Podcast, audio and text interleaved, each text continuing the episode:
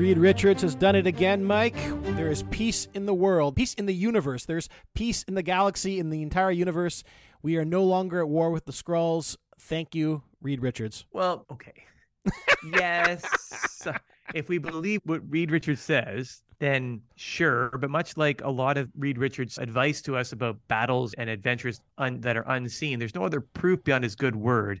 And what's kind of crazy right now is that what we're talking about is how Reed Richards and his team, the Fantastic Four, went to the Skrull homeworld. That's right. We, we, we who, took the battle to them. They've been invading us, and we said, you know what? Enough of this. We're going to take the battle yeah. over. I was going to say overseas, but it's not overseas. It's over stars. We don't have vocabulary for what they pulled off. Over empty space. They went to the Skrull homeworld, a homeworld of people of sorry of like beings that can shapeshift and turn into. I think you can call them people. I think the Skrulls are people well, okay, let's call them people. They they're, they're not human okay, so people, they, but they're still people. Like I think that we, use the broad definition of people.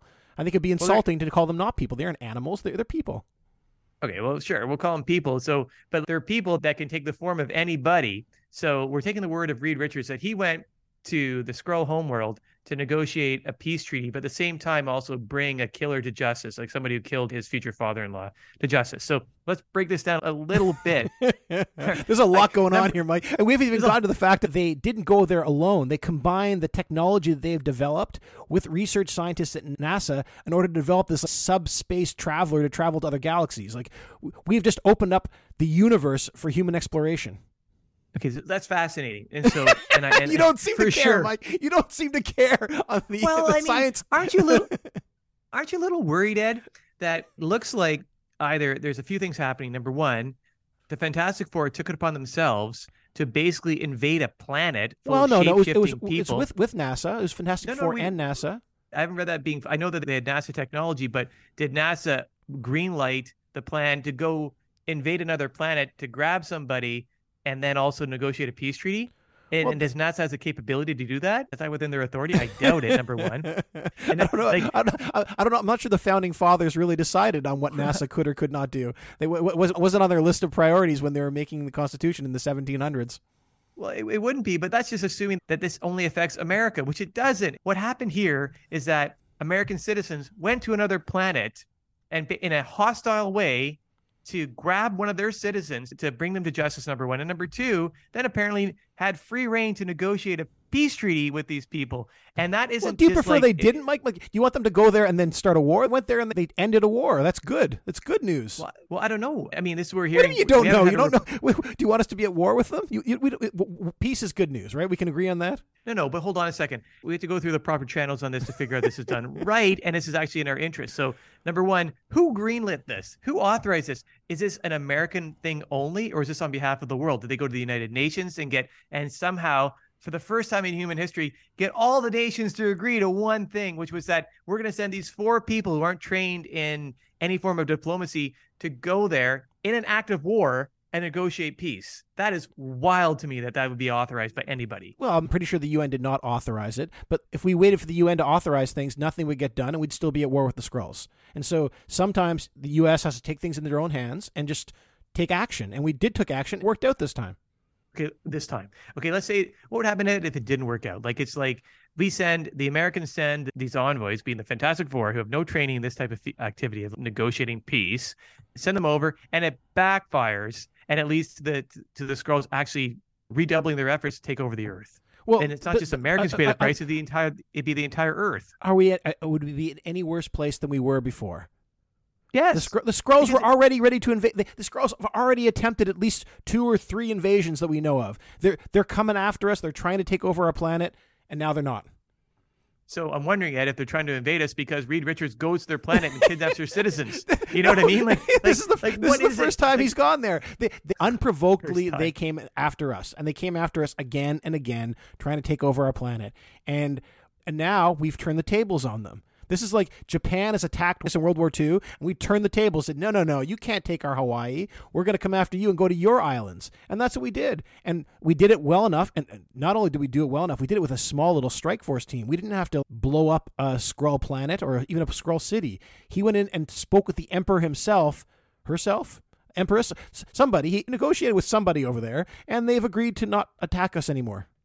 Ed, if you bring in like the World War II and America fighting Japan, Japan attacked America and America responded by you know, as an act of war, which led to America actually fighting Japan, which is, you know, I don't want to sound too Pollyanna, but limited between those two countries, at least at the start of it, right? Before the countries actually can vul- can actually declare war on the other nation. Here, effectively, the United States declared war on the Skrulls and their no, no, no. The Skrulls declared war, war on, on, the planet Earth, and they, the, and America stepped up and got them to say no. No, no, but America has to go has to go through the proper channels. They can't just decide something so significant about going to war with another nation without actually getting the rest of the world on board with well, it. They're not, they're, but they're not going to war with the other nation. The other the nation declared war. Not the nation. The emperor, the empire, the Skrull Empire declared war on Earth, on all the countries on Earth, because they don't care. To them, we're all the same. We're all we're all people. We're all humans, and so the U.S. says, "Hey, no one else is taking care of this. No one else has the technology to take care of this." But this Fantastic Four, working with NASA, developed the technology to go after the Skrull homeworld. And they went straight there and they negotiated a peace so that the, the Skrulls wouldn't attack anyone on Earth again. It wasn't like they negotiated a peace just with America. They could have done that, but why would that, that, that would be a terrible thing for them to do? They said, "Hey, Skrulls, go ahead and invade our planet as long as you leave this continent alone." How would you have felt if Russia, which does have superpowered individuals and does have technology, how would you feel if they went to the Skrull world and tried to do what the Fantastic Four did, and it backfired.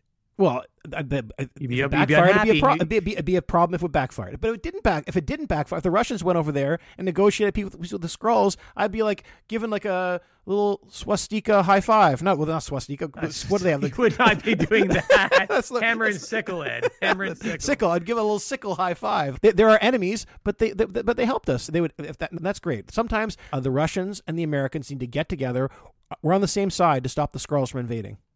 But Ed, so right now on our Earth, we actually have international organizations that are designed to work cooperatively to actually achieve the goals of the group, right? We have the United Nations, which is the entire Earth. We have NATO, which actually is set up to, to deal with the Warsaw Pact group of countries. And so there, it's not like one NATO country could decide to attack Russia without having quite frankly, the rest of the nations in NATO objecting to it. There's a system in place. And I think the same thing should happen here when it comes to dealing with intergalactic relations. Well, maybe there was. So I don't maybe, understand why maybe, there isn't. Maybe there. Maybe NASA and the Fantastic Four talked to the rest of NATO. I don't know. We don't know exactly what the channels they went through. I'm pretty sure they did not ch- check in with the Soviets before they did it. But I think that's just the world we live in. We live in a, in the in reality. We don't want to be sharing our subspace travel technology with the Russians for as long as we can, anyway. But right now, the first question is there a clear and present danger presented by the Skrulls to the planet Earth? And you're saying, well, because they've invaded before and they've been repelled, the answer is yes. Okay, fine. Assuming that's correct, then is it that every country for itself can deal can figure out how to deal with it and then how do they and i think the answer has to be no it has to be that there's no well, reason right, why right, right. in, a democratic and, the, the, and our democratic uh, nations that are involved in military alliances that they wouldn't actually consult with us to figure out what the right plan is i doubt the right plan if I was in, involved in it, would be we're going to send these just these four people. If you're really truly deciding to invade the Skrull planet, you probably would send a lot more than four people. But, well, they weren't trying to invade though; they were trying to create peace. They were. They were creating mm-hmm. peace. They're not, they weren't. Inv- like, you're not going to invade a planet with four people, but maybe hey, traveling through subspace in these spaceships, we probably don't have the technology to send battalions. We don't have the technology to send warships and stuff with us. We have this technology to send four people, and so we sent the four people that we thought could handle it, and, and they did.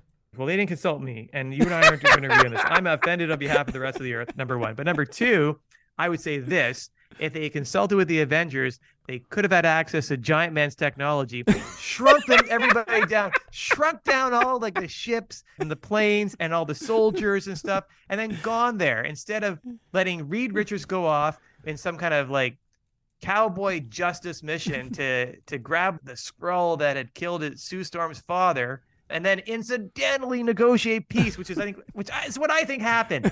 I'd rather have had an authorized military action by the world, or at least a majority of the world, something that, that at least smacks of democracy or democratic approach to these things, because there's the consequences will be felt not just by America but by the entire world. And then actually start thinking about using the technology that we know exists in a, in a proper military application. So, military so I, way. I, I, I, lo- I love the idea of Giant Man shrinking down the U.S. military yeah. into ants and sending the whole whole army over there, and hopefully growing them when they get to the other side. Otherwise, having a bunch of ants fighting the Skrulls might have been a problem. But I think, but the, the risk with that now is, is, now you're risking a real war, right? If we go and actually invade their planet with thousands or hundreds of thousands of soldiers, that risks escalating the war. And instead of escalating, we sent four people who they went in, they had a polite conversation with the emperor, explained the miscommunication, explained that we were a peoples too and that we shouldn't be invaded. And if they did invade, we would hit back hard. And they were able to prevent an intergalactic war. But that's my discomfort. They sent the Fantastic Four, who clearly had a bone to pick with the Skrulls, and were looking for a trade. They're trying to get them the person or the, the Skrull that had killed one of their fathers.